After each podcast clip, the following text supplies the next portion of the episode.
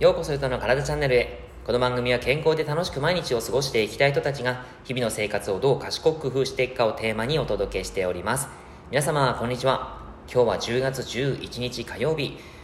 配信を収録しております。ちょっとですね2日間ぐらい配信ができなかったんですけども、今日は時間が取れたので、配信をしております。内容に入る前にですね、これはぜひにエールを送りたいと思うメッセージが届きましたのでご紹介させていただきます。奈々さん、最近バタバタであまりラジオ聞けてなかったです。臨月にも入り、そろそろ出産の時期が近づいてきました。あれからマタニティスイミングも続けていて、週に3回は 1.5 キロほど泳いでいます。うちのスイミングコーチ結構スパルタですということで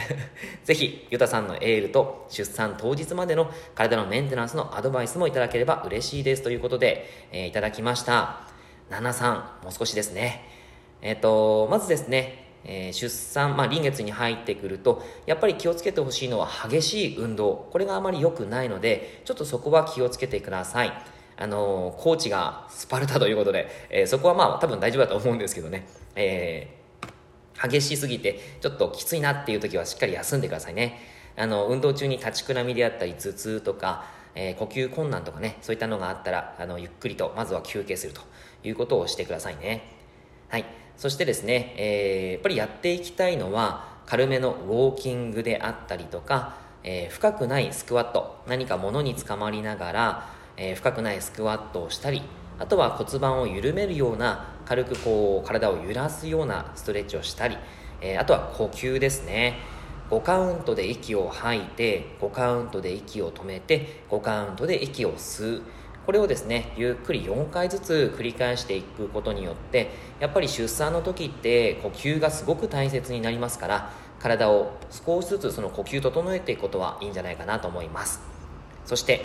あとはですね、やっぱり体を温めること、もうナナさんのね体調が一番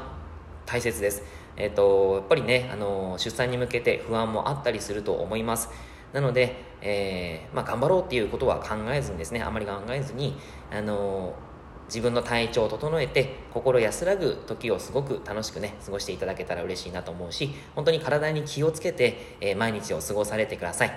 はい。またねこういう風にメッセージいただくことを楽しみにお待ちしてますからね。はい、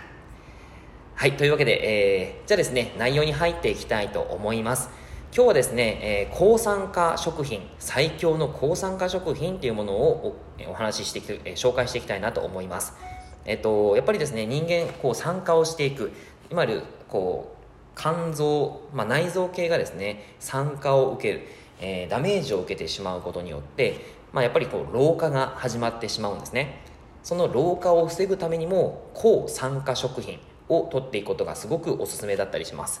どういう食品がいいのかっていうと、一番はですねニンニクが一番いいです。ニンニク結構皆さんニンニク好きな方も多いんじゃないかなと思うんですが、なかなかね次の日に残っちゃうとかその後に残っちゃうとかね、そういったことがありますから、ニンニクが食べられないっていう人もいると思うんですけども、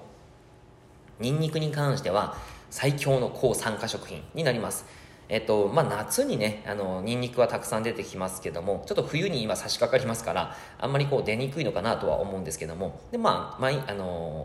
一年中ね、使える、食べれるものです。でニンニクにはですねアリシンというのとスコルジニンという成分が含まれていて、強力な殺菌作用があったり、タンパク質を消化しやすくしたり、ビタミン B1 の吸収を促進してくれるということで、そういう形で代謝を促進してくれたりとか、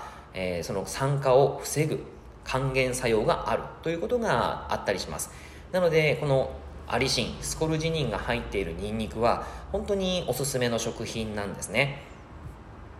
で、ニンニクって皆さん何に使ったりします？僕がおすすめなのはやっぱりですね、福岡なんで前もねこの話してると思うんですけど、もつ鍋にはねニンニクがバリバリ入ってますから、ニンニクをちゃんと補給できるかなと思います。あとはいろんなものに食品入ってますよね、であとはステーキとかにもニンニクを添えたりとか、いうこともできると思いますし、なんでしょうね、ピーマンと肉を、入れた時に、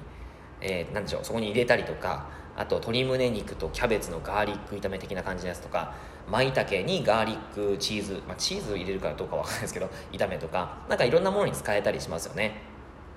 で、結構ねこれがやっぱり、ちょっと匂いが残るので食べるタイミングっていうのは夜になってくるかとは思うんですけども、できるだけねニンニクっていうのはしっかり使ってあげることによって、非常に健康にはおすすめ、すごくいいかなと思います。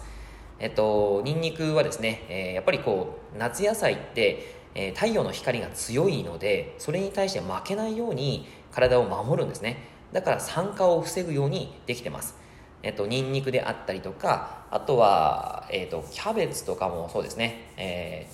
抗酸化力が強かったりとか、いろんなものが食品として夏野菜ですね、夏野菜は抗酸化力が強かったりするんですけども、こちらの方を取っていただくことがおすすめだったりします。皆さんニンニク料理どんなものに使われますか？私はこれが一番使いやすいわよっていう風にやつがあったら、なんかお便りとかいただけたら嬉しいなと思います。僕あんまりレパートリーが少ないんですよね。その食のレパートリーというかですね、栄養の話をしてますけど、そういう勉強に関することに関してはね、ぼちぼち、強いというか感じなんですけど、料理に関してだとですね、ちょっと専門外になってくるので、こういう料理がいいよなんてね、ちょっとねあんまりこう分かりにくいっていうか難しかったりしますあんまり良くないんでしょうけど、なのでぜひですね、その皆さんのレパートリーでニンニクはこれに使ったらなんか使いやすいよとか、結構皆さんが使いやすい方法とかですね、やっていただくといいかなと思います。ニンニクなんでしょう、オリーブオイルでニンニク炒めとかありますよね。ニンニク、漬けみたいな感じのやつがありますけど、オリーブオイル漬けかいうのがあったりすると思うんですけど、あれもいいですよね。ニンニクをただオリーブオイルの中にポチョンって入れて、それで焼くっていう感じだけですもんね、あれもいいんじゃないかなという感じはしますけど、ぜひぜひなんかあったら教えてください。もつ鍋、福岡はねもつ鍋が本当に美味しいので、全国でももつ鍋屋さん、福岡のもつ鍋屋さんがあると思うんですけど、ぜひね、もつ鍋とか、そこまで、脂質とかですね高い、少し高いけどカロリーとかは控えめになってますんで、もつ鍋とかねすごくいいかなというふうに思います。これから冬になってきますので、体を温めるためにもそのもつ鍋はいいかなと思いますから、ぜひぜひ、福岡もし来れたら来てください。というわけで以上になります。内容がいいなって思えたら周りの方にシェアしていただくと嬉しいです。またいいねマークやフォローをしていただくと励みになります。今日もラジオを聞いてくださってありがとうございました。では良い一日を。